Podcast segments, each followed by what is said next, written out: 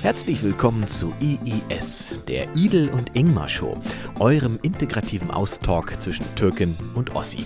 Jeder präsentiert dem anderen seine drei Highlights der Woche, ohne dass der andere diese als Highlights anerkennen muss. Viel Spaß, Deutschland. Willkommen bei I I S mit Edel und Ingmar Show heute ja. auf Spotify, Deezer und natürlich iTunes. Man muss es doch mal ganz ehrlich sagen, ne? Ja. Wir scherzen da ja immer so rum, aber es ist total wichtig, dass ihr das abonniert und dass ihr uns folgt und dass ihr das Ganze teilt und mit euren Freunden zusammenhört, was immer ihr macht. Es ist wichtig. Und warum? Edel will sich eine neue Wohnung kaufen. Ich will eine neue Wohnung kaufen. Und das geht nur, wenn wir hier also Abrufzahlen erreichen, die uns reich machen. Ja. Also zumindest die uns eine Wohnung. Guck mal, wenn ich jetzt eine Wohnung habe, es ist besser für alle. Verstehst du was? Das stimmt. Es ist einfach es besser ist für in alle. Der Tat viel besser. Also ihr macht eigentlich quasi mit dem Abonnieren sowas wie eine wirklich kulturell sehr soziale Sache, weil ihr Menschen dazu verhelft, in ihr Eigentum zu kommen. Und das ist doch, ich meine, ey. Wir haben ja letztes Mal über ehrliche Programmtitel gesprochen. Hast du mir überlegt, die Show so zu nennen? Ich bin nur wegen der Wohnung hier. Na, ehrlich gesagt, äh, ehrlich gesagt... Inge, dazu bist du nicht erfolgreich genug. Tut mir leid, ich muss sagen, ich muss sagen. Ich bin nur wegen der Wohnung. ich bin nur wegen der Wohnung. Wegen was bist du hier nur? Äh, ich? Wegen der Liebe. Willst du auch eine Wohnung kaufen? Ich, ja, ich überlege die ganze Zeit. Ich bin jetzt schon wieder umgezogen. Ne? Jetzt überlege ich immer, also wenn man so viel Miete bezahlt mittlerweile in Berlin, da kann man auch kaufen. Ich finde ja. Aber pass auf, ich hatte einen Makler, mit dem habe ich eigentlich ganz gut verstanden. Der hat mir eine Wohnung angeboten, wo ich auch dachte, das ist alles ganz cool. Und dann gab es folgendes Erlebnis. Er ruft mich an und sagt, Herr Schallmann, ich habe heute mit so einer Chinesin gesprochen, die würde das gerne kaufen. Ich wollte sie nur informieren, ich wollte keinen Druck machen und so weiter. Nur, dass sie Bescheid wissen, was die Position ist. Alles klar, wie gesagt. Hat er aufgelegt. Dann hat seine Nummer nochmal geklingelt. Und dann höre ich, wie er lacht. Ist nicht dein Ernst. Und dann sage ich, wollen Sie mir jetzt sagen, dass die Wohnung weg ist? Und dann sagt er, oh, oh nee, ich, oh, das war Wahlwiederholung. Entschuldigung. Und drückt weg. Krass. Wie abgefuckt. Da habe ich kurz gedacht, hm.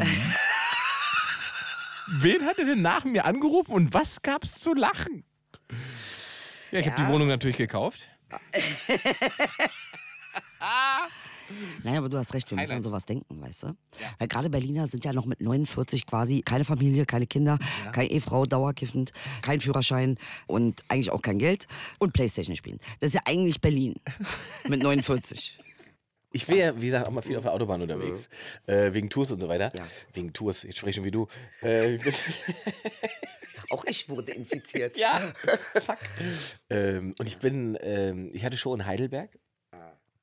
Und ich kam in so einen, also man merkte schon an der Art und Weise, wie es sich staute, dass es ernster ist. Ne? Warum es den Stau gibt. Und dann stehe ich in diesem Stau und es war eigentlich schönes Wetter und hatte das Dach auf und hörte Musik und so. Und dann fuhr ein Krankenwagen vorbei. Dann denkt man sich ja noch nichts, dann ja. kommt der zweite, dann kommt der dritte, okay, da ist dann schon... kommt das große Feuerwehrauto, ah. dann kommt der Hubschrauber. Ach du Scheiße. Und dann steht der Typ vor mir, steigt aus, steht an der Mittelleitplanke, telefoniert und regt sich voll auf über den Stau. Ja. Und dann kommt der Leichenwagen. Da fährt ein schwarzer Leichenwagen an uns durch die Gänge. Abturn. Und der Typ sagt in sein Telefon, jetzt ist hier gerade der Leichenwagen durch, Gott sei Dank, jetzt geht's gleich weiter. Und ich sitze sitz in meinem Auto und denke, ey, nee, Alter, oder? Das hat er doch jetzt nicht wirklich gerade. Oh Gott. Wem hat er das denn erzählt? An seiner Frau, seinem Kind am Telefon? Was ist das für eine. Also, also, dass man da nicht mal ein bisschen innehält, mal eine Sekunde auch eventuell was? Sagt, krass, danke, dass ich lebe, Alter. Wirklich, ey. Weißt du, diese, Ab, diese, die, diese Empathieabkopplung, wie krass ja, das ist ja. so. Weißt du, du aber, sitzt, ja. aber das ist so, und das ist aber, glaube ich, das ist so richtig symptomatisch für die Gesellschaft, in der wir uns bewegen ja. gerade. Na, diese Empathie so, das ist das Sozialamt für zuständig, da habe ich nichts mit zu tun. Empathie, ja? ist, das ist wie L T E, weil da gibt es ein Limit. ist, ist irgendwann... Ist, ist, ist durch. Da, da ist einfach, wenn alle, ist alle. Ist alle. Müsste ich nochmal acht Gigabyte runterladen, Empathie. Geil. Oh, sehr schön. Geile Idee. Ja, nee, aber da habe ich wirklich, ich war wirklich kurz davor, ja. aus meinem Auto auszusteigen äh, und ihm in die Schnauze zu hauen. Aber ja. nee, aber also wirklich was zu sagen, weil ich mir so denke so, Alter, das war jetzt, der war offensichtlich jemand auf derselben Strecke, wie die wir hier gerade benutzen, vor nicht mal einer Viertelstunde vor uns und hat sich einfach, der ist einfach tot. Ja, aber ich meine, weißt du, ich meine, wo du gerade sagst, symptomatisch für unsere ganze Gesellschaft, wir kriegen es doch jeden Tag vorgemacht. Nö, im Mittelmeer saufen können sie ruhig. Also, nicht, tut uns leid. Also, ja, also es ist ja, und ich verstehe so, es wird immer schizophrener, ganz ehrlich. Also, was, was wir eigentlich vorhatten und das, was wir machen, hat, das eine hat mit dem anderen nichts mehr zu tun. Irgendwie gar nicht. Also, tut mir leid. Ja, diese, auch das, diese, dieser, also dieser gefühlte Gedankengang, ne, auch wenn Mensch, lass die Probleme doch ersaufen im Prinzip. Weißt Zum, du? Ja. Die ertrinken da und dann ist das weg. Ja, wir können halt nicht allen. Wir können nicht allen helfen. Nee. Wo ich einfach, wir haben also, ein Asylgesetz und, und Grundgesetz und Menschenrechte, aber. Genau. Und auch vor allen Dingen. Aber nicht für alle. Das ist halt so, das Perverse daran ist ja, finde ich, ne, äh, dass die Diskussion, die halt lange vorher davor passieren müsste, die findet am Ende auf dem Mittelmeer statt, wo die Leute in Booten sitzen und ersaufen, weißt du? Ja. Da geht es ja nicht mehr darum, ob jemand Asyl bekommt, sondern da geht es darum, dass ich jemanden fucking aus dem Wasser ziehe ah, ja. und vom Ersaufen errette. Ah, das ja. ist alles. Ja. Und da gibt's doch, wer möchte denn dagegen was sagen? Nee, verstehe ich auch und nicht. Alles andere drumherum ist ein politisches Problem, was eigentlich viel weiter davor besprochen und geregelt gehört. Mhm. Die Leute, die aufs Mittelmeer fahren, um Menschen vom Ertrinken zu retten, ja. Die müssen sollten mal in Ruhe gelassen die werden. Sollen, die Job machen ihren machen, Job. Alter, die machen nichts, so. Alter. Das ist, war, war das unsere ist Ansage. Wir schätzen das nämlich. Ich meine, jeder Arzt muss doch einen, irgend so einen kratischen ja, Eid leisten. Ja, heißt die Scheiße? Eben. Äh, die müssen einen hypokratischen. Äh, so, hypokratische Eid leisten, ja. ja, dem Leben verpflichtet. Ja. ja, aber das hört dann komischerweise im Mittelmeer auf, oder was? Wobei wir doch die Menschenrechte angeblich haben, weil wir doch so hart Menschenrechte sind. Und die gelten doch für alle Menschen. Oder das, für wen gelten die? Das wäre im Prinzip ein bisschen so, als wenn man, wenn man so einen hypokratischen Eid leistet und man würde, sagen wir mal, die O P erst durchführen, wenn man auch weiß, dass dass der hier eine Aufenthaltsgenehmigung hat. Ja. Krass. Das wäre genau dasselbe Spiel, wenn, wenn man es hierher holen würde. Inge, meinst aber du, die werden uns die Menschenrechte auf eBay verkaufen? Versteigern. Versteigern. Auf nee, Amazon. Wenn dann Amazon.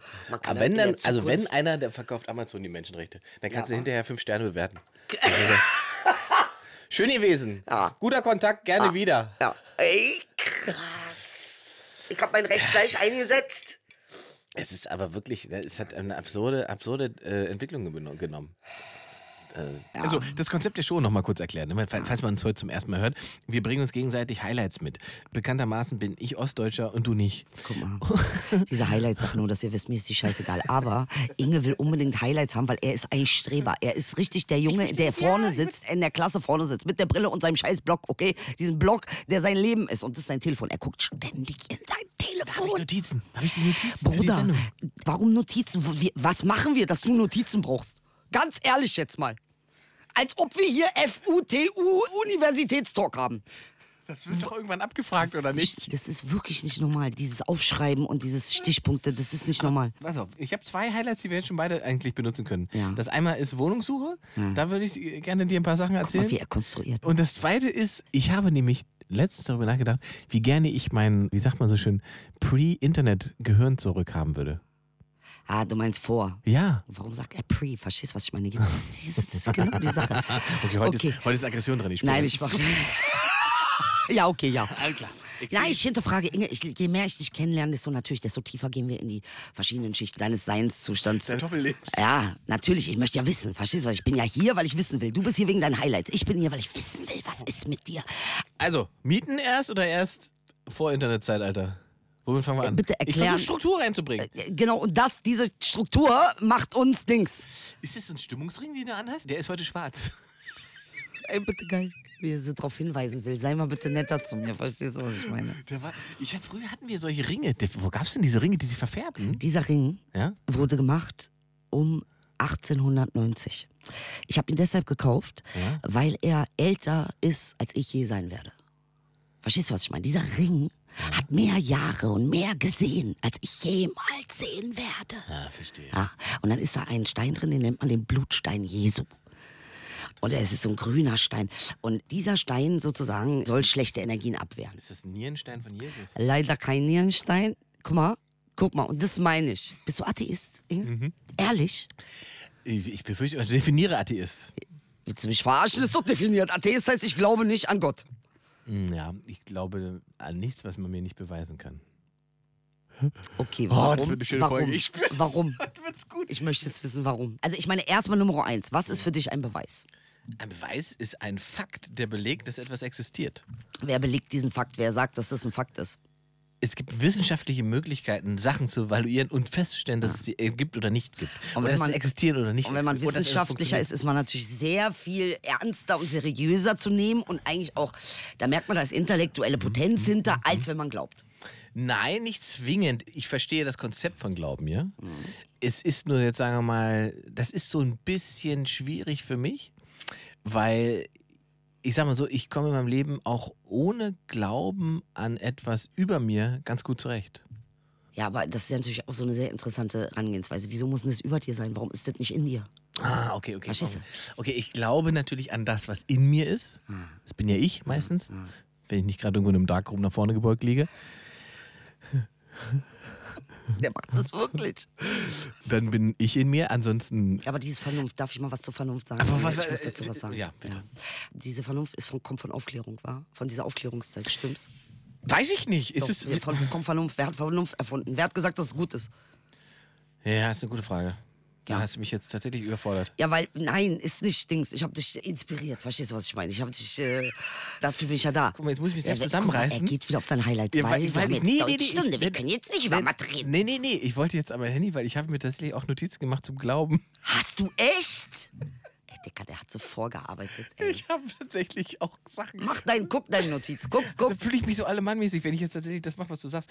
So richtig schlimm, Klischee, erfüllt. Vor zehn Minuten noch gesagt. Oder? Nee, warte, ich muss nachschauen. Ich habe, wenn ich hier bei Suche Glaube eingebe, kommen sofort auch Sachen mit Glauben oder was? Inge, diese Vernunftsache kommt von dieser Kant, okay? Ja, genau, diese Kant. Ganze Aufklärungsgeschichte, okay? Und eigentlich ist es nichts anderes als ein Teil der männlichen Machtidentität. Weil interessanterweise werden Emotionen ja eher als was äh, Minderwertiges gesehen. Man soll sich nicht emotional verhalten. Ja, Glauben ist ja, das ist mein Problem damit. Ist ursprünglich so ein Machtkonstrukt. Mhm. Verstehst du? Mhm. Ja, das ist das ein Machtsystem. Ist mit dem Glauben. Das, der Glaube dient einem Machtsystem, einem Halt, mhm. Menschen sozusagen von ihrer eigenen Gedankenwelt sozusagen wegzubringen und zu sagen, wir sagen dir, was richtig und was schlau ist. Mhm. Weißt du? Hast du eingetauscht dann gegen Wissenschaftler, die dann sagen, was ist richtig und schlau? Nein, der Gedanke sozusagen von Wissenschaftlern ist ja nicht, ich bestimme darüber, was du mit der Information machst, sondern die sagen dir, hör zu, die Erde ist keine Scheibe. Mach daraus, was du möchtest. Und wenn du mich deswegen aufhängst, dann bist du ein Idiot, aber ja, die Erde bleibt halt trotzdem rund. Ja. So, das ist ja der Unterschied. Das ist ja der, der wissenschaftliche Gedanke hinter. Und die Absolution, die in einem religiösen Format stattfindet, das ist dann tatsächlich schwierig.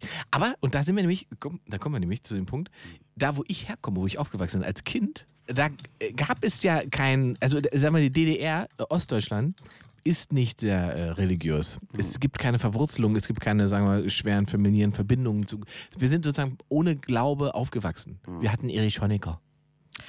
Und der Punkt ist, es gibt halt Momente, in denen das von Vorteil ist. In anderen Momenten ist das, glaube ich, auch ein Nachteil, weil man nie gelernt hat, mit Glauben umzugehen. Ja. Dabei war ja das System in seiner autoritären Ausprägung total ähnlich wie so eine so, so Form von katholischer Kirche, weißt, eine Machtposition voll über Kalle. Dir und jemand, der bestimmt, was gut und schlecht ist, genau, und so weiter. Das ist das ähnliche ja, Konzept. Ja. Ne?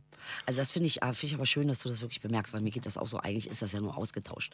Weißt du, dieses, was mich in der Schule immer gewundert hat, ist immer dieser Autoritätsverweis, der dich selbst seriöser macht mhm. und qualitativ mhm. hochwertiger macht, weil du einen Autoritätsverweis gibst. Ich finde eigentlich, das selber denken, selber nachfühlen, selber finde ich eigentlich ehrlich gesagt hochwertiger als irgendeine Autorität ranzuziehen, weil du gibst wieder ab. Verstehst du, was ich meine? Du bist Klar. wieder nicht ja, ja. in deiner eigenen Kraft, wo du sagst, das ist meine Wahrheit, Digga. Ende aus, Mickey Maus.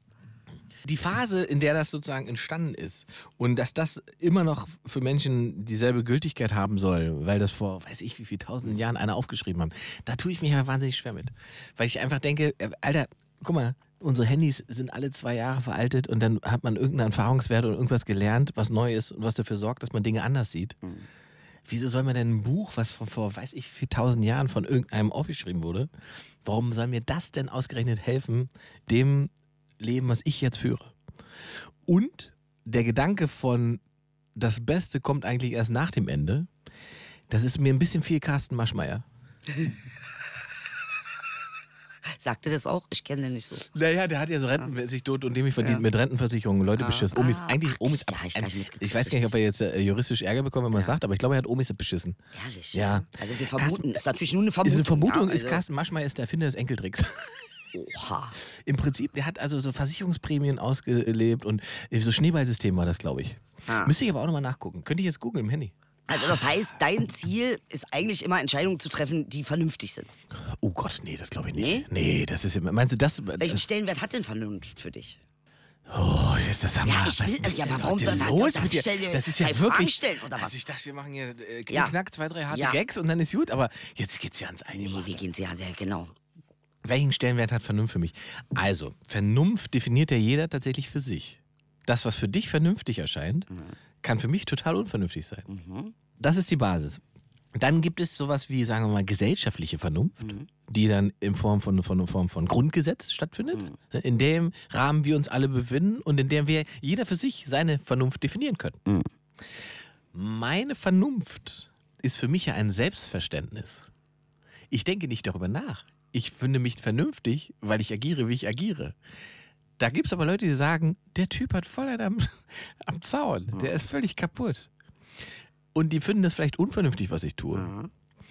Aber in meiner Welt mhm. ist es total vernünftig. Okay, es ist, wenn ein Irrer dir erklärt, was Vernunft ist. Bitte, meine lieben Damen und Herren, Sie haben gerade mitgekriegt, wenn ein komplett geistesgestörter Ihnen erklärt, was Vernunft ist. Ein Traum, ist ein Traum. Gott sei Dank habe ich gefragt. Gott sei Dank. Jetzt du. Ja, was willst du wissen? Vernunft. Also guck mal, was ich zum Thema Vernunft finde, ist mir aufgefallen, Vernunft ist schon ein sehr männliches Ding, ne? Also man hat ja Emotionen abgewertet, das war ja ein bisschen so romantische Phase hier, mit, mit irgendwie, äh, gab es ja mal so eine Romantikphase, Schiller, Goethe, bla bla bla. Und Männer sind vernünftiger als Frauen, oder was heißt das? Äh, naja, es ist ja die Zuschreibung, mhm. der Frame ist, Männer sind vernunftsbegabter als Frauen, weil Frauen zu emotional sind. Und emotional sein ist was Kindliches und kindlich ist was, was man nicht ernst nehmen sollte, ah. sondern eigentlich es braucht Führung. Und also man stellt sich mit der Vernunft über die Emotionalität. Und ich sage dir, Inge, solange wir Emotionalität nicht gleichwertig behandeln, werden wir nie eine gleichgestellte Gesellschaft haben, was Frau und Mann betrifft. Niemals. Also, ich neige nicht dazu, Dinge rein rational zu betrachten, die mhm. mich betreffen. Mhm. Sondern alles, was einen emotionalen Wert hat, mhm. bekommt auch eine eigene Einordnung. Mhm. Egal, ob das rational Sinn macht. Mhm. Ich glaube, das machen alle Menschen. Aber es gibt halt den Punkt, und da sind wir halt bei Fakten, wenn wir sagen, der Fakt ist, wir sind wir bei der Erde, mhm. die Erde ist rund. Mhm. Und jetzt kommt jemand und sagt, ich fühle, dass es eine Scheibe ist. Mhm. Dann können wir uns nicht hinstellen und sagen, okay, wir müssen einen Kompromiss finden. Sondern muss man sagen, du kannst fühlen, was du willst, die Erde bleibt rund. Ah. Verstehst du? Der Schwerkraft ist auch scheißegal, ob ich sie toleriere oder nicht. Ich werde auf die Fresse fliegen, wenn ich vom Stuhl springe. Ja. So. Also du heißt so eine gewisse Grundbasis an Fakten, genau. im Sinne von das, was wir wissenschaftlich mit unseren Möglichkeiten... Bildung. Das ist eine Form von Bildung. Ja, aber ist das nicht, und jetzt ist meine Frage, ist das nicht gerade in dieser jetzigen Zeit so absurd? Weil wir haben ja, und das ist ja auch sowas, ne? Das wissenschaftliche System ist ja auch ein kapitalistisches geworden. Das ist ja sehr interessant. Es geht ja nicht wirklich darum, Wissen zu schaffen, sondern es geht darum, bestimmtes Wissen zu schaffen. Das heißt, Rassismus war ja, ist ja eine wissenschaftliche Arbeit gewesen. Man hat konstruiert, man hat ein Konzept ein entwickelt das stimmt, der stimmt. Wissenschaft. Es also man ein, hat einen ein, Auftrag ein, gegeben, wie können wir erklären, dass andere Länder, die wir jetzt besetzen und ausbeuten wollen, dass das richtig ist, weil die sind ja auch minderwertiger. Können genau. Sie uns den Nachweis bitte bringen? Genau, die Minderwertigkeit wurde quasi wissenschaftlich belegt. Man hat versucht. Die Wissenschaft hat natürlich dann, weil sie die Wissenschaft also ist. Also im übertragenen Sinne natürlich nicht faktisch, sondern genau. tatsächlich wurde es... Ja, ja, ja, hat, entgegen, hat natürlich geforscht und hat aber den Gegendings gebracht. Ne? Also ich wollte gerade sagen, aber es gibt ja eben, das ist ja der Punkt, es gibt ja dann einfach den wissenschaftlichen Beleg, dass das nicht stimmt. Ja. Und diese Wissenschaftler haben ja im Prinzip eben nicht bestätigt, was man sozusagen bestätigt haben wollen würde. Ja. Und das ist ja an ganz vielen Punkten so. Da fällt einem ja dann auch schnell auf, wo sozusagen die Grenzen einer Gesellschaft sind. Wenn Leute nicht akzeptieren können, dass Wissenschaftler etwas feststellen oder herausfinden, was eben faktisch belegbar ist. Aber Moment, es gibt ja auch, und das ist das Nächste, ja. und das ist, glaube ich, diese Krux an der ganzen Geschichte, auch in der Wissenschaft. Es gibt keine Objektivität. Auch da werden Daten und Situationen interpretiert. Ja, und jetzt Menschen haben wir die Situation, mhm. dass man also fast jede, jeden Fakt mit einem Gegenfakt belegen kann. Da sind wir ja im Postfaktischen. Ja, eben, aber da sind wir ja eigentlich nicht. Es gibt wissenschaftliche Standards. Ja. Egal, welche Meinung ich habe, wenn ich diese Standards einhalte, komme ich zu einem Ergebnis. Ja. Und wenn dieses Ergebnis, egal was ich denke, fühle, wer ich bin, ja. immer dasselbe ist, dann ist es ein wissenschaftlicher Fakt. Und egal, was du glaubst oder denkst... Okay, dann möchte ich jetzt wissen, Klima, Klimaforschung. Ja. Warum gibt es Wissenschaftler, die sagen, nee, das stimmt nicht, das ist eine ganz normale, wir haben gar keinen Klimawandel. Und warum gibt es Wissenschaftler, die sagen, wir sind kurz vor Tod? Warum? Ich glaube, über den Fakt, dass sich das Klima wandelt, gibt es überhaupt gar keinen. Das ist Konsens, wissenschaftlicher Konsens. Ja. Und du wirst keinen Wissenschaftler finden, kann ich mir nicht vorstellen, müssen wir suchen, der sagt, es gibt keinen Klimawandel. Worüber gestritten wird, ist, wie hoch ist dein und mein Einfluss darauf? Mhm. Was ist denn der Anteil, den wir dazu beitragen? Und wie erklären wir die, sagen wir, beschleunigte Veränderung? Mhm. Es ist ja sozusagen an Daten ablesbar, dass etwas passiert, etwas sich verändert. Und jetzt ist halt die große Frage, wie viel Einfluss haben wir denn da drauf? Wie viel ist denn unsers? Ja, wie viel haben wir gemacht an diesem Wandel? Mhm. Und wie viel ist eben einfach diesem System, diesem biologischen System geschuldet, das auch, wenn wir nicht da sind, sich verändern würde. Aber gerade da ist es doch so, dass Wissenschaftler kommen und sagen, ja, wir sind schuld, wir, sind, wir haben hier einen ganz wesentlichen Anteil, hier ja. sind die Fakten. Dann kommen die anderen Wissenschaftler und sagen, nee, wir haben auch Fakten. Und zwar diese und diese und diese Fakten. Und deshalb ist es nicht so, dass wir daran Anteil hätten. Wieso funktioniert das jetzt? Also was ist mit dieser Faktengeschichte? Jetzt, Verstehst du, was ich jetzt meine? Bist du ja in der Situation mittlerweile, dass du die Fakten selber prüfen kannst. Das ist ja nicht mehr so, dass wir, dass wir hören müssen, was der eine sagt oder der andere sagt, ohne dass wir die Möglichkeit haben, zu der Quelle zu kommen, von der die Fakten kommen. Dann können wir überprüfen, was ist die Quelle.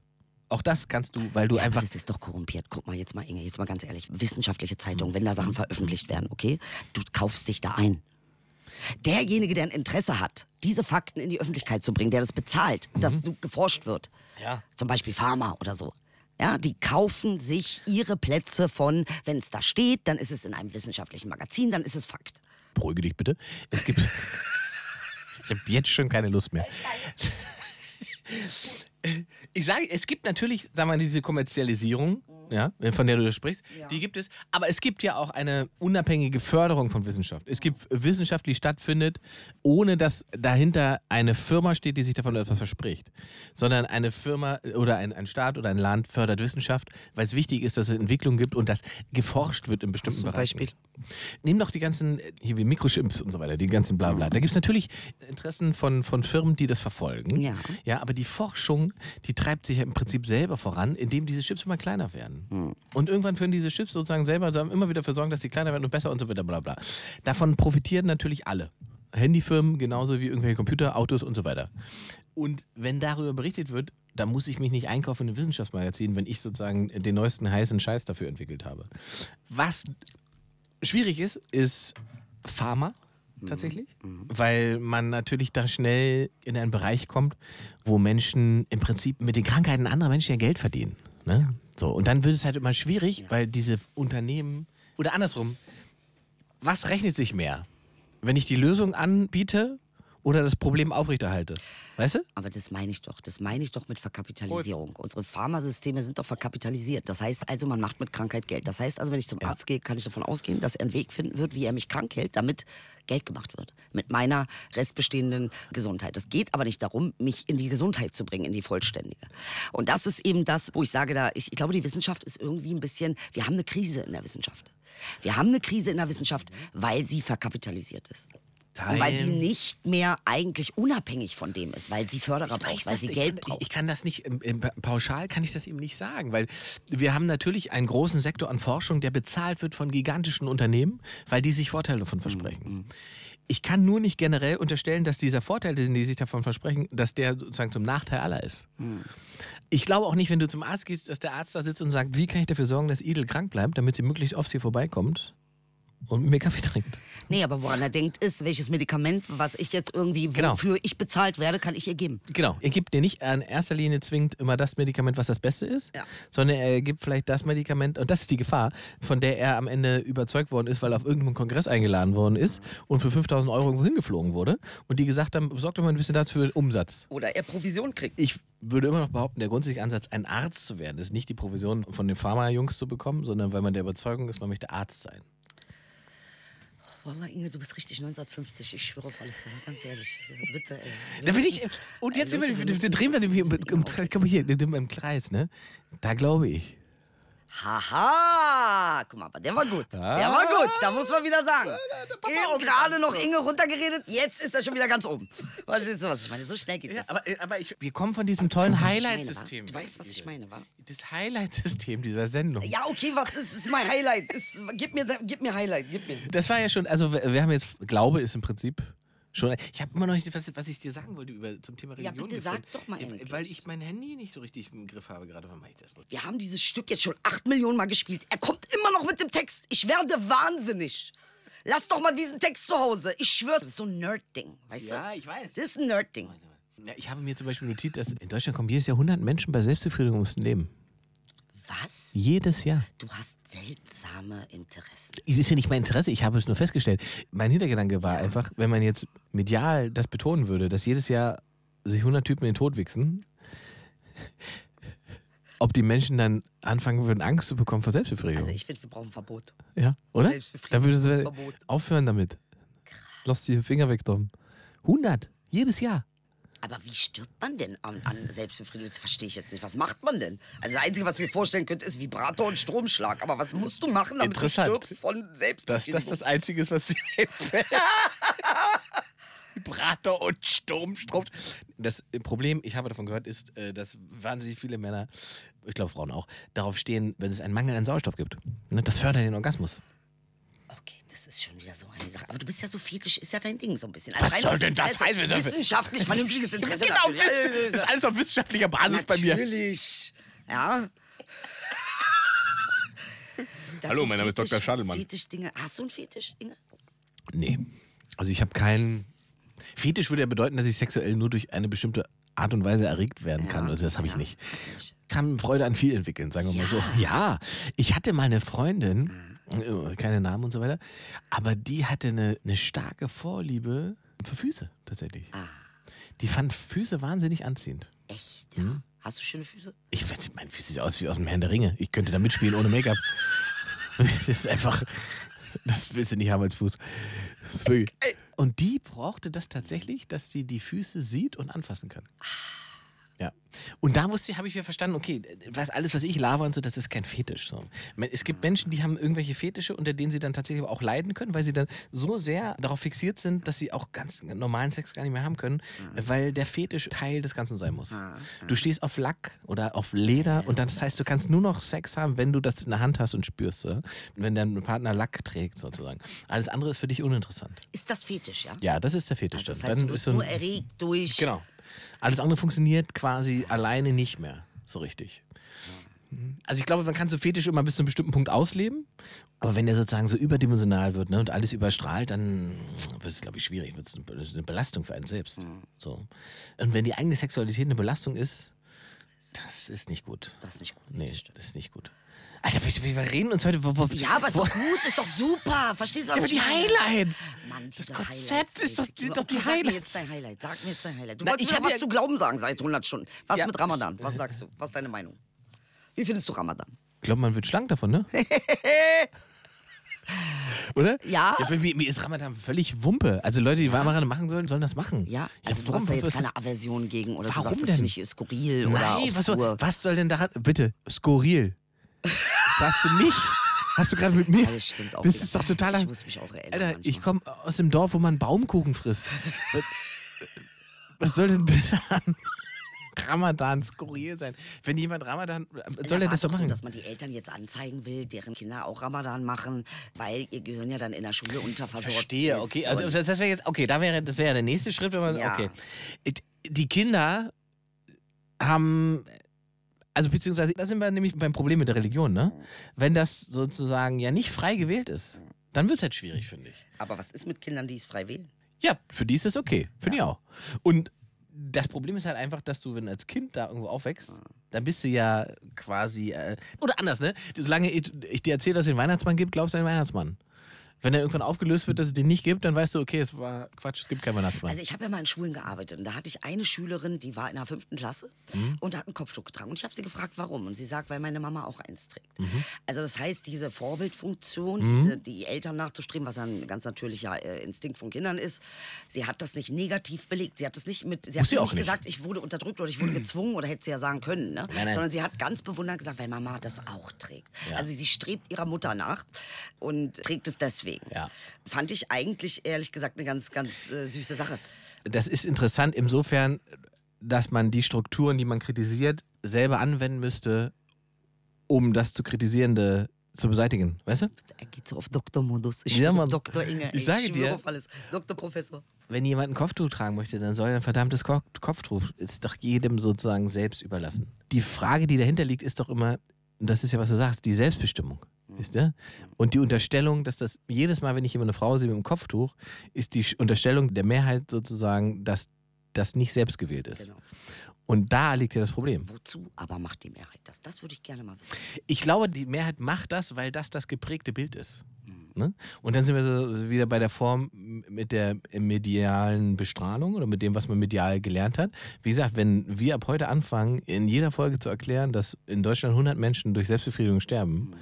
dann macht das ja was mit den Leuten, weil sie irgendwann denken, ah, das ist gefährlich, was ich da mache. Bei hundert Leuten. Ja, so. Und genauso ist es auch, wenn ich immer nur sehe, okay, da ist Unterdrückung, die tragen alle Kopftücher. Dann ist die Kombination in deinem Kopf. Und das ist das Bild, was vermittelt wird. Und es gibt ja tatsächlich eine Basis dafür, ne, wo man sagen kann, okay, ich verstehe, woher dieses Kopftuch kommt. Und wenn es dann da stattfindet, dann ist es wahrscheinlich wirklich schwierig für die Frau. Aber wenn jemand sagt, hier, mhm. Freiheit, mhm. Demokratie, hier kann jeder entscheiden, was er möchte. Wenn jemand sich hier ein Kopftuch aufsetzen würde, dann soll er sich ein Kopftuch aufsetzen. Genau so sehe ich das auch. Weißt du? Ganz ehrlich. Man kann ja nicht sagen... Du kannst ja nicht Dubai-Verhältnisse vergleichen mit genau. Europa. Das ist ja völliger ja, Quatsch. Das ist doch Quatsch. Da ist was ganz anderes bei raus. Ganz andere Bedingungen. Das ja, sind wir uns einig? Ja, wir sind uns oh. da, wir sind uns, was das betrifft, sind wir uns einig. Ich aber wusste das, aber nicht, dass aber da wir uns ich, einig sind. Aber guck mal, selbst da würde es schon schwierig. Das müsstest du meiner Mutter zum Beispiel, müsste man das nochmal erklären. Ja, aber warum wollen die Leute unbedingt an die Unterdrückung glauben? Selbst wenn du denen sagst, ist nicht so, warum sagen die, nee, das ist so. Das sehen wir ja, das ist in dem Land so und in dem und da werden weil, sie gesteinigt. Und da, also es genau, kommt ja weil, dann der genau, Vergleich mit genau, tausend anderen genau, Ländern, die gar weil, nichts mit hier zu genau, tun haben. Genau, weil es eben Unterdrückung gibt und man darauf verweisen kann, weil man davon weiß. Und warum weiß man davon? Weil darüber berichtet wurde. Und das Bild ist sozusagen Framing. Ne? Das Bild ist in diese Richtung ganz klar gebaut. Aber Inge, können wir nicht sagen, das ist dann eine westliche Interpretation? Des Kopftuchs? Ja. Ja, weil wir im Westen sind. Ja, ja, aber es ist, na, nee, ich finde ganz wichtig, dass man mal festhält, dass wenn ich etwas interpretiere, ist das meine Verantwortung.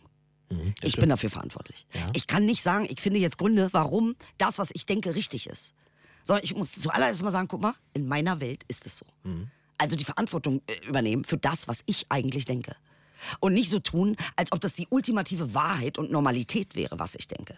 Mhm. Sondern sagen, okay, ähm, ich bin so geprägt mhm. und das, denke ich, kann aber sein und das räume ich ein, dass es für jemanden was anderes ist. Ich glaube, der Gedankenansatz würde extrem helfen, um anderes zu verstehen und das auch dann sozusagen zu integrieren. Aber nicht als etwas, was deins ist, sondern eben eine andere Art. Und jetzt sind wir wieder beim Thema Vernunft.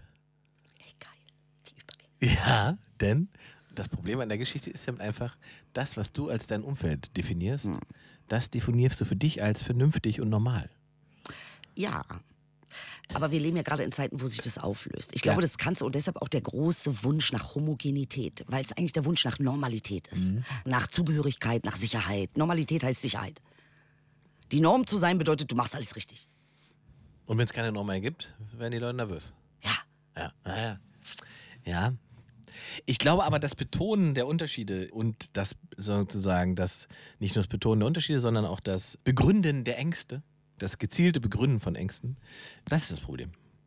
Es gibt Leute, die sich davon was versprechen, dass sie bei Menschen bestimmte Ängste triggern und diese Ängste betonen und sie wissen genau um diese Ängste in diesen Menschen. Weißt du? Von welchen Leuten sprichst du? Du, da gibt es wahnsinnig viele. Verschiedenste auch. Ich will tatsächlich niemanden nennen. Ich habe jetzt kurz überlegt, ob wir sozusagen, wir müssen gar nicht die eine politische Kraft nennen oder eine Form von Extremismus nennen. Ich glaube, es funktioniert halt immer gleich. Das ist egal, aus welcher Richtung. Der Ablauf, die Idee dahinter ist immer gleich. Und wenn einer sagt, er müsste Homosexuelle steinigen, weil das ihm so aufertragen wurde. Also am Ende des Tages hat es immer mit Macht zu tun. Genau, es ist, immer, es ist genauso ein Mas- Machtmissbrauch, ja. als wenn hier einer sagt, wir wollen, dass hier niemand ein Kopftuch trägt. Ich führe mal zurück. Wenn also jemand der Meinung ist, Kopftuch ist das Symbol der Unterdrückung, ja. dann heißt es, er bezieht eine Machtposition. Ist das richtig? Wenn jemand sagt, Kopftuch eine Macht ist das Sym- Symbol der Unterdrückung, definiert er quasi für jeden, ja. der Kopftuch trägt, mhm. definiert für diese Person eine Opferrolle. Mhm. die diese Person aber gar nicht A, nicht haben muss ja. und B, nicht fühlen muss. Ja. Also ist es nicht der Lösungsansatz zu sagen, ich stelle mich über dich und bestimme darüber, ja. weil ich dann genau... Womit kommst du, wenn du jemanden in die Opferrolle bringst? In welche Rolle kommst du? Wer bist du, wenn du jemanden genau, genau, genau, dann bin ich der Diktierende. Der Täter. Der Täter. Ja, ja, ja, klar. So. Und das ist natürlich, andererseits muss man auch unbequeme Dinge gesellschaftlich benennen können, um sie ändern zu können, weißt du, damit es eine Entwicklung gibt. So. Aber das Kopftuch, das ist ja höchstens Symptom, weißt du, ist ja nicht ursächlich, weißt du, das kommt ja nicht, es werden ja keine schlimmen Dinge wegen des Kopftuches an Frauen getan, sondern das Kopftuch war am Ende, wenn ich das richtig verstanden habe, im Prinzip ist es das, pass auf, Deutsche machen mit Autos ähnliche Sachen. Wenn du ein sehr, sehr wertvolles, teures Auto hast, mhm. geh mal in die Tiefgaragen. Was machen wir? Wir ziehen da was Hülle. drüber. Burka. Eine Hülle. Burka. Der Stimmt, Porsche kriegt eine Burka. Der kriegt eine Burka. Die darf nicht jeder, soll sehen. Nicht jeder sehen. Sie nicht jeder sehen. Soll nicht jeder anfassen. Mhm. Ist wertvoll. Mhm. Die Idee dahinter ist Besitz. Mhm. Das Konzept ist sozusagen ähnlich. Also dass das eine halt ein Auto ist, das kann man halt nicht unterdrücken. Das steht ja in der Tiefgarage. Das andere ist halt eine Frau. Ja, aber Mensch. Wenn ich der Porsche bin, und das ist so dieses männliche Denken, wenn ich selber der Porsche bin und sage, ich möchte bitte, dass ja? mich keiner anguckt, ja? weil ich als Porsche das entscheide. Genau. Interessantes Beispiel, weil ein Porsche ist ja nicht entscheidungsfähig. Was genau. ja eine Frau ist. Ah, ein Porsche ist Besitz, eine ah. Frau nicht. Hm. Glaube ich. Also im Osten nicht. Also das heißt, dann ist es ja immer noch eine Form von... Das stimmt gar nicht. Wallah, das Ossi-Bashing, ich mach das nicht mit, ganz ehrlich. Nein, aber das heißt ja, dann wird ja die Frau auch in der westlichen Kultur immer noch als Besitz gesehen. In ganz vielen, ja, ja. ja. Unabhängig von, ob sie ein Kopftuch trägt oder ja, nicht. Ja. Die Haltung ist immer noch ganz oft eine Form von Besitz. Ja. Das ist meine Frau, sagt man. Lösungsansatz. Lösungsansatz? Hm. Wir brauchen alle einen Porsche, Mann. Mal, das ist nichts mehr Besonderes. Ja, Lösungsansatz. Du hast recht, wir haben gesagt, wir machen immer mit Lösungsansatz. Ich mache nur deine Struktur. Ja, du deine hast recht. Struktur. Du hast recht. Ich habe gesagt, wir brauchen immer Lösungsansatz. Wir müssen nicht immer nur anklagen, wir müssen auch Lösungsansatz. Ja, du hast mich gezwungen. Ja, du hast recht. Ich finde, also die Frau darf selbst bestimmen, ob sie ein Kopftuch trägt oder nicht. Es braucht, es ist für mich überhaupt gar keine Diskussionsgrundlage. Ah, ja. So, die Strukturen dahinter, die sind doch das Problem. Müssen wir uns damit beschäftigen und nicht vorläufig damit, ob man jemanden ein Kopftuch tragen kann oder nicht. Ja? Es geht doch darum, in welchen Gesellschaften wollen wir denn leben und welche Formate wollen wir denn Frauen anbieten und Menschen anbieten? Weißt du, ich finde es so absurd. Es gibt hier so viele Frauen, die ich kennengelernt habe in den letzten Jahren, mhm. die äh, Kopftuch tragen und die so hochintelligent sind, die auch für ihre Rechte einstehen und sie einklagen. Aber trotzdem ist es halt ein Thema, was irgendwie, nee, das ist unser Recht, euch damit abzulehnen. Aber es ist ja nicht demokratisch. Und es ist auch nicht frauenfreundlich. Also ich denke, wir ja. wollten Demokraten sein und frauenfreundlich. Ich denke, wir wollten eine freiheitliche Gesellschaft sein. Ja. Haben wir wirklich Demokratie gelebt? Wirklich? Echt jetzt? Oder haben wir eine gute P R gelebt? Das ist so meine Frage. Äh, Verstehst du, was ich meine? Ja. Die Symbolik ist das Problem dann. Ne? Inge, und das ist genau das, was ich meine. Wenn du als Deutscher dich entscheidest dazu, das Kopftuch als Symbolik der Unterdrückung zu sehen, das ja. ist deine Verantwortung. Genau, das ist meine Entscheidung. Deine Entscheidung. Dafür musst du auch deinen Arsch in der Hose haben und dann auch wirklich einstehen dafür.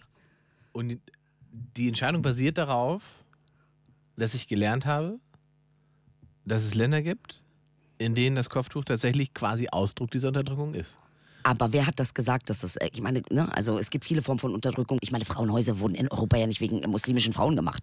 Die wurden ja wegen deutschen Frauen gemacht, weil deutsche Frauen genauso auf die Fresse gekriegt haben. Ob ja. mit oder ohne Kopftuch. Also Gewalt an Frauen und Unterdrückung an Frauen. Der eine macht es mit grün, der andere macht es mit blau. Absolut. Am Ende des Tages ist genau dieselbe Sache. Aber ich habe oft das Gefühl, dass die westliche Gesellschaft sich versucht einzureden. Die sind ja viel schlimmer, deshalb sind wir besser. Ob wir es dann wirklich sind, ist dann auch wieder mm, nicht mehr so relevant. Also ja. die Erzählung alleine, ich bin besser mhm. als die Kopftuchtragende Unterdrückte Wertung? und ich bin dadurch mhm. auch emanzipiert, weil sie unterdrückt ist. Naja, aber das, das Hauptproblem ist die Unterstellung, man könnte mit einem Kopftuch nicht emanzipiert sein. Ja, total. Weißt du, das ist die Unterstellung, wobei man ja, oder anders gesagt, um das Kopftuch zu befreien, ist es ja gerade wichtig, dass Frauen, die eben nicht unterdrückt werden, das tragen. Wenn sie sozusagen das als Zeichen benutzen wollen. Machen sie ja. Und dann ja, sagt in ja. der Stadt, sie können nicht Lehrer werden. Tut mir leid. Aber Söder rennt und macht wirklich an alles, was er finden kann, Kreuz ran. Ey, wirklich, es ist so affig. Und überhaupt, ich habe mal eine Frage. Ja, jetzt. Jetzt, äh, äh... ja, du, Highlights, du, Highlights. Jetzt, genau, Highlights. Was ist das nächste Highlight? Guck mal jetzt. Mann, das ist, das wird eine gute Sendung heute. Ja. Ich spüre das. Ja. Das ist schon eine gute Sendung. Ich finde, wir gehen gut rein. Jetzt muss man verstehen, was ich meine. Jetzt mal Butter bei ihr Fische, Digga. Richtig am Thema dran. Das ist gut, das gefällt mir. Gefällt mir. Ja. Okay, was wolltest du? Jetzt ist da drin. Er ist drin. Ich bin wirklich heiß drauf. Wir haben diesen Pointen-Schlachtmodus verlassen. Weißt du? Also, Söder Ey. sollte den Kopftuch tragen. Ich finde ja, ich finde ja, Söder sollte zur Strafe eine Burka tragen. Ja, ich suche jetzt. Und islamisch heiraten. Absolut. Unbedingt. Okay, da wäre jetzt die Begründung, warum man die Kreuze aufhängt in Bayern, wahrscheinlich, ich, da kenne ich mich nicht aus, aber die Begründung ist wahrscheinlich, weil wir sind christlich geprägtes... Keiner weiß hier noch, was mhm. das ist, außer jetzt so ein paar Kirchen. Aber ansonsten, ab und zu gibt es mal eine Jesuiten-Doku mhm. und das war's. Also keiner ist doch noch so richtig, äh, wer ist denn da noch drin? Oder hat das was Regionales zu tun? Berlin ist ja eh immer ein bisschen... Ja gut, wir sind ja eh nicht Deutschland in Berlin. Ja, aber ich fühle mich als ob, egal, aber es ist nicht so, das stimmt. Ja, Berlin ist schon sehr, also wenn man ein bisschen durch Deutschland tourt und unterwegs ist, ist Berlin schon sehr anders. Ja. Also das ist so, ja, ist das merkt man halt relativ schnell, ja. finde ich. Und ich glaube auch, dass es im Prinzip einer der Hauptgründe ist, warum Menschen auch hierher wollen. Ja. Egal, ob wir einen Flughafen haben, der funktioniert oder nicht. Es ist halt für ganz viele Menschen, die, sagen wir mal, ein offenes Ohr und Auge haben, der Beweis, dass es doch irgendwie eine Möglichkeit gibt, in, in einer Struktur zu leben, was sogar irgendwie eine deutsche Sache ist, ne? Strukturtechnisch, dass alles, was bei Deutschland so gut das hat, mit irgendwie noch da ist, auch wenn es nicht alles so hundert Prozent funktioniert, wie meinetwegen in München. Mhm, ne? mhm. Aber andererseits ist es halt hier egal, in den meisten Teilen, woher du bist, was du machst. Ja, das ist das Geile an Berlin. Also das ist wirklich dieses Gefühl von, ich habe auch das Gefühl, Berlin ist eine Stadt, mit der hast du eine Beziehung. Ja. Das ist nicht irgendwie eine Stadt, die dich kalt lässt. Entweder du hasst sie oder du liebst sie. Und jedes Mal, ich bin schon dreimal, vier, fünfmal weggezogen aus Berlin. Stimmt, du bist ja abgehauen. Immer ja. wieder abgehauen, aber ich schwöre, diese Stadt holt mich immer wieder zurück. Ich Kommst kann zurück. auch nicht ohne. Es ist interessant, dass ich mich damit identifiziere. Ich identifiziere mich mehr damit, ein Berliner zu sein, als eine Deutsche zu sein oder ein Türke zu sein. Mhm. Also weil dieses Berliner, ich merke ja schon, dass dieses Berlinerische ist einfach im Vergleich zu anderen regionalen Sachen wie Hessen oder wie Köln.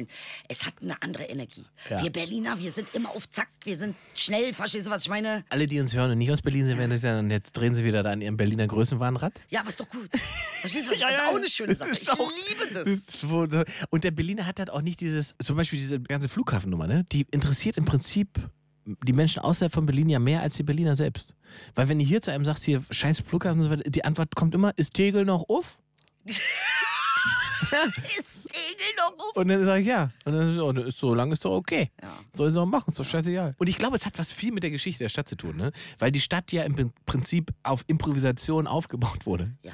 Und in diesem Ost-West-Zerhacktsein, was es halt so lange war, mussten die Menschen auch ständig improvisieren. Miteinander, übereinander so, und so weiter. Jetzt hast du was gesagt. Oh, jetzt, jetzt. Weil Improvisation ja. haben die Ossis machen müssen, ja. unbedingt. Ja. Du musstest improvisieren, du ja. hast nicht alle Materialien gehabt. Nein. Improvisation ist sozusagen das allererste, was ich kennengelernt habe in meiner Kultur, mhm. weil die Türken müssen auch improvisieren. Du mhm. hast nicht alles da und nicht alles zu jeder Zeit. Ist einfach so. Und wann kannst du nur improvisieren?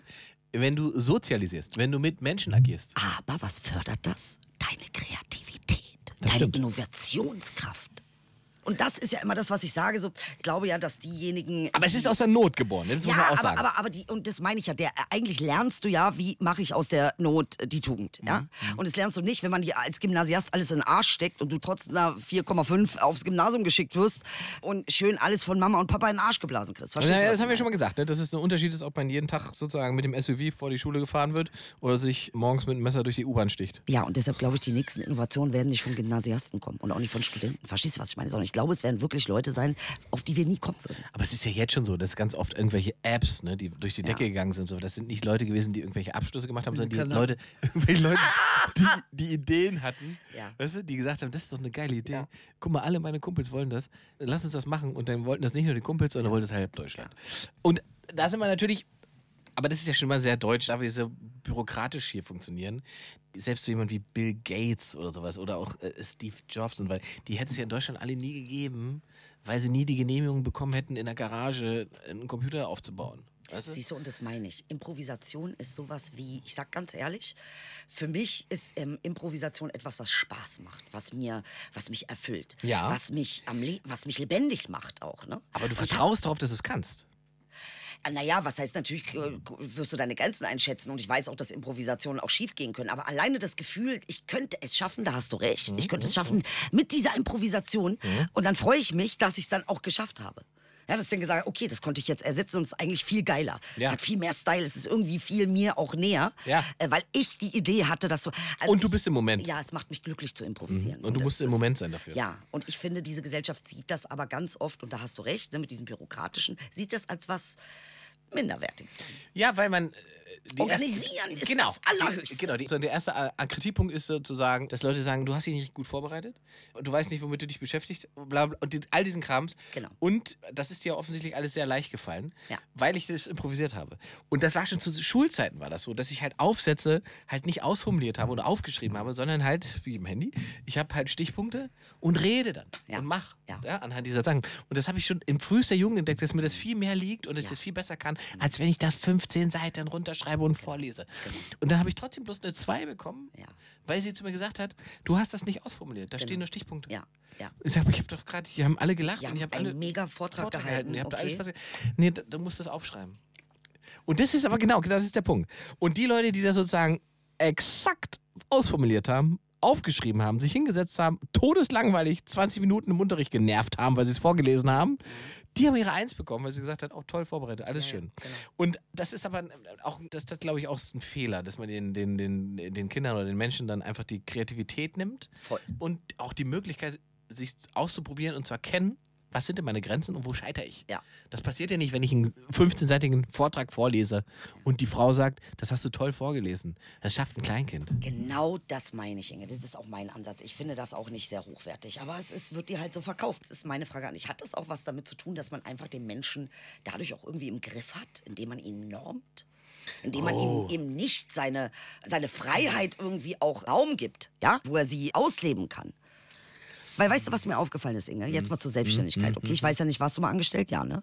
Ich war mal angestellt ja. auch mal, ja, ja. Und ich hatte letztens ein Gespräch mit einer Schülerin an der Uni, die hat mich gefragt, was sagst du zur Selbstständigkeit? Und ich muss sagen, diese Selbstständigkeit, dieses Angestellten-Denken ja. im Vergleich zum Denken eines Selbstständigen. Also ich habe das Gefühl, ich, mein Risiko ist natürlich höher, aber ich lebe.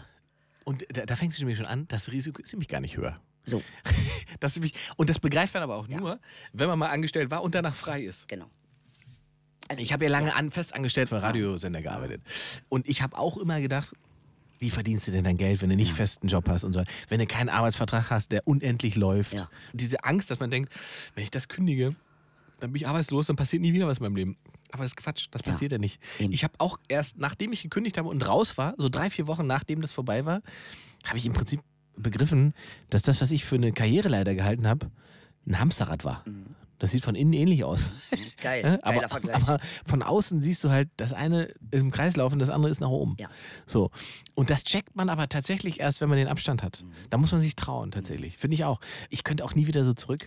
Ich könnte ich in diesen, nicht. Ich, das, ich kann in dieses Denken nicht wieder rein. Es hat mir wirklich das Leben gerettet, selbstständig zu werden. Ja. Im Sinne von wirtschaftlich selbstständig zu werden, weil ich einfach auf Ideen kommen muss. Da kommt ja. wieder meine, mein Talent an Kreativität, Improvisation. Ja. Wie kann ich die Dinge ja, lösen? Ja, und das wird dir irgendwie ein bisschen im Angestellten-Denken abtrainiert. Klar, es wird dir halt eine bestimmte Sicherheit suggeriert. Ja. Ich hatte einen Arbeitsvertrag, der lief ohne Beschränkung. Ja. Der war nur einmal zum Quartal kündbar. Mit einer Kündigungsfrist von sechs Monaten. Das war im Prinzip wie so eine Verbeamtung ja. bei dem Sender. Ja. Und das Gehalt war auch okay und so weiter. Aber am Ende hat mich das einfach kreativ komplett gelähmt. Oder? Genau. Du, machst, du läufst halt ja. nur und funktionierst, ja. aber das passiert dir nichts in deinem Kopf. Ja. Und das habe ich tatsächlich wirklich erst gecheckt, als es vorbei war. Mhm. Das ist interessant. Ich finde das wichtig, weißt du, weil ich glaube schon, dass wir in so eine Zeit übergehen, guck mal, jetzt kommt Digitalisierung und so, das heißt, immer mehr Menschen werden ihr eigenes Brand. Wir haben ja sowas wie ein Brand, mittlerweile so ein... Instagram. Ja, ist so. Ja, also, dass du irgendwie durch dein Brand eben auch deine Träume verwirklichen kannst.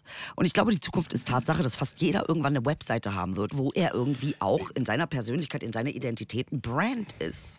Gibt's ja im Prinzip, ne? Ja. Alles, was du auf deinem Profil von Instagram draufballerst, ist ja im Prinzip schon dein Brand. Mhm. Du zeigst dein Leben und mhm. du machst... Es gibt Leute, die machen das im Prinzip noch für sich.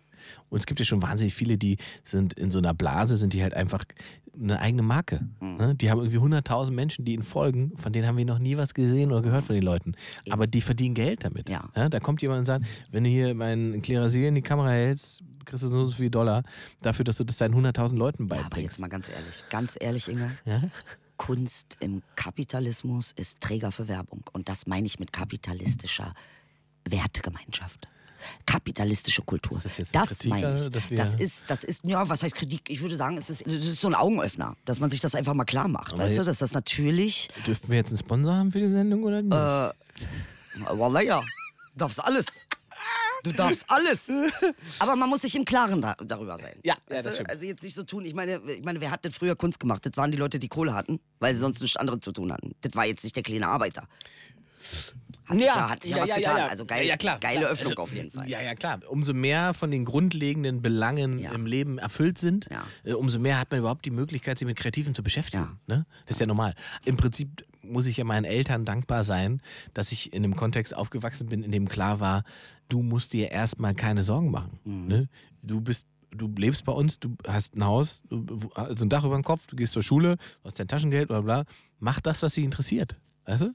Und das ist ja etwas, was die Mutti im Sudan ihrem Kind nicht sagt. Aber das ist, das wissen wir ja gar nicht.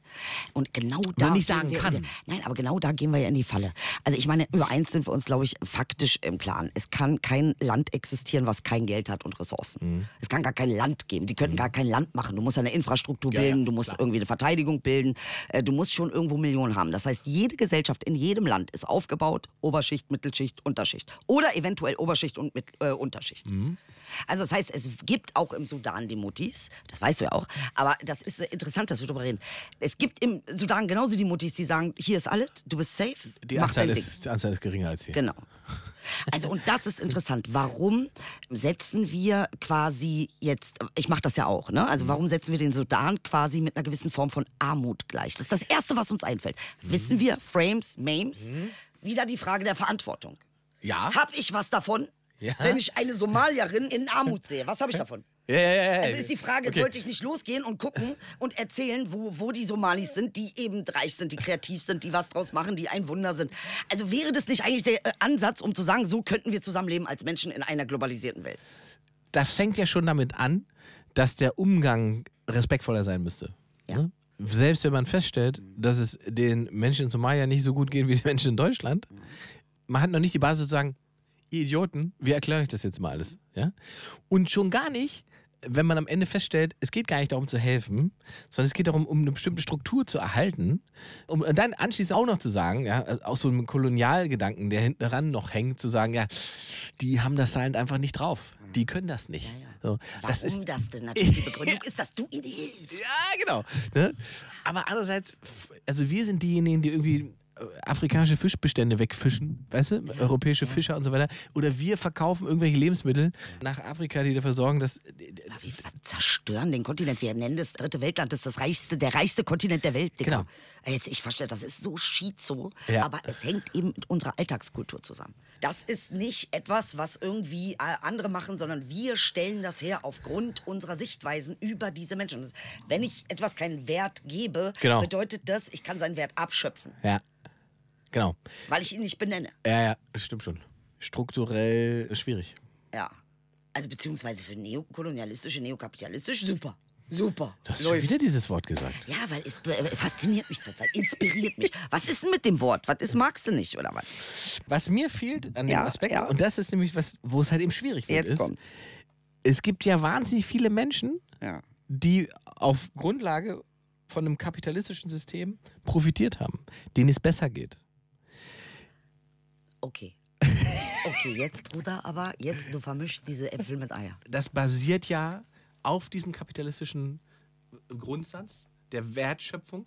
Das Problem ist halt, das funktioniert halt nicht unendlich. Wir können natürlich sagen, jedes Jahr steigern wir die und die Wirtschaftsleistung um drei Prozent. Aber es gibt halt einfach ein Ressourcenlimit. Und es gibt natürlich auch, sagen wir mal, gesellschaftliche Entwicklungen, die sagen, okay, da ist Schluss, da ist die Grenze erreicht. Da kann es gar kein Wachstum mehr geben. Und dann bricht das System halt zusammen, weil es auf Wachstum ausgerichtet ist. Es lebt von Wachstum. Es frisst vorne mehr, als es hinten scheißt. Ja, aber und das ist ja genau, das ist ja genau das. Guck mal, wir hatten soziale Marktwirtschaft. Der Gedanke war ja, ja genau das, was wir wollten. Ne? Also ja. fürs Volk die Sachen frei. Ja. Schwimmbad, U-Bahn. Basis. Verstehst du, was ich meine? Basis, Reisen, dass ja. du mobil bist, ja. dass du, ja, also das ist, das ist alles. Und jetzt sind wir wieder gescheitert. Und auch unser Gesundheitssystem. Ja. So, das meine ich. Es, Kapitalismus ist nicht, deshalb sage ich Neokapitalismus. Ne? Also wir haben ja die Richtung geändert. wir haben ja sozusagen, und das meine ich mit faschistischem Kapitalismus, das ist nicht mehr soziale Marktwirtschaft. Die ist ja gut, mhm. weil die hat eine gewisse, auch die ordoliberale Wirtschaftsansicht, die ist ja super. Was wir haben ist Adam Smith. Der Markt reguliert genau. und fickt alles. Genau. Und das ist Quatsch. Ja. Das ist einfach Quatsch. Und dann soll Denn das Kartellamt weil, dafür sorgen, dass Firmen nicht akkumulieren. Genau. Wir haben sieben, acht, neun Firmen, die Tochterfirmen aufgemacht haben, die äh. dann wieder Tochterfirmen aufgemacht. Wollt ihr uns verarschen, echt jetzt? Ja, aber, aber der, der Markt regelt das. Das ist wirklich ein dummer Satz, ne? Es gibt halt Dinge, die sind für den Markt toll, ja. die sind halt für die Menschen scheiße. Ja. Ja. Und deswegen kann man nicht sagen, der Markt regelt das. Ja. Aber was, und letzte, also wir müssen zum Ende kommen, ne? Wir haben schon wieder wahnsinnig viel Quatsch. Mann, aber ich, bis jetzt wird es interessant ja? mit dir. Ich sag ganz ehrlich, ja. ich will mehr mit dir reden. Ja, sehr gern. Was machen wir denn hinten raus? Da sind wir ja dann schnell beim Kevin Kühnertschen Sozialismus, wo dann alle wieder aufschreien, nein, das wollen wir nicht, das wollen wir nicht, das wollen wir nicht, keine Verstaatlichung und so weiter. Nein, weißt du was? Ich glaube, Inge, wir sollten unser Denken insofern verändern, dass wir sagen, wir brauchen ein System des Ausgleichs. Mhm. Wir wissen, dass jedes Plus ein Minus mit sich zieht und dass jedes Minus ein Plus mit sich zieht. Das heißt, wir müssen gucken, wo haben wir zu viel Minus gemacht und wie müssen wir das mit einem Plus wieder in die Balance bringen, sodass es ausgeglichen ist. Und das meine ich mit, natürlich kannst du reich sein in dieser Welt, ja, mhm. aber vielleicht auch auch begrenzt, so wie unsere Ressourcen begrenzt sind, bis fünfhundert Millionen. Kannst du als eigene Person besitzen. Ist super, das ist viel Geld. Ja, natürlich. Verstehst du, du bist Trillionär. Das, das Problem ist halt, aber dass jemand, jemand muss bestimmen, wo die Grenze ist. Ganz genau. Und das kannst du aber nur, ja. wenn du natürlich in einem System lebst, was sich nicht selbst bescheißt und ja. sich nicht eine Grundgesetz-P R gibt und eine Menschenrechts-P R, während sie die eigentlich permanent nicht einhält. Mhm. Weil eigentlich das Gegenteil macht. Also müssten wir schon Menschen sein, die das ernst meinen. Und ich habe das Gefühl, wir meinen das nicht ernst. Ich glaube, wir sind wirklich schon mittlerweile so, dieses, das ist auch so ein bisschen dieses Gedenkkultur, wenn man dran denkt, dass die leiden, dann ist man irgendwie auch fein raus aus der Sache. Mhm. Also wir müssten einfach wahnsinnig viel, jetzt mal ganz ehrlich, wir müssten wahnsinnig viel verändern. Und das wissen wir auch. Aber warum können wir dann nicht dazu stehen, dass wir das sind, was wir sind? Ja, wir sind Täter, wir nutzen unsere Chance, wir nutzen unsere Gunst, wir sind nicht interessiert am Ausgleich, wir sind nicht interessiert an einer Welt, in der es der Natur gut geht, den Tieren gut geht und nö, wir sind daran nicht interessiert. Wir sind daran interessiert, wer fickt jemanden äh, den Nächsten am allerbesten. Äh, was, gehst du gleich essen? Oh, Wallah, äh, ich weiß nicht. Ich weiß nicht. I I S äh, abonniert es jetzt auf Spotify, Deezer und iTunes und äh, unser Sponsor heute war die F D P. Oh. Oh, das stimmt. Ich schwöre auf alles. F D P. Tschüss. Aber ja, passt, passt. I S S. Abonnieren, Leute. Abonnieren. Abonnieren, Mann. Mach doch mal. Ist nicht so schwierig. Mach. Richtig. Und damit sind wir am Ende von I I S, der Edel und Ingmar Show. Aber keine Sorge, es gibt noch mehr auf Spotify, Deezer, Soundcloud und iTunes. Wir hören uns beim nächsten Mal. Und wann das ist, bestimmt ihr selbst.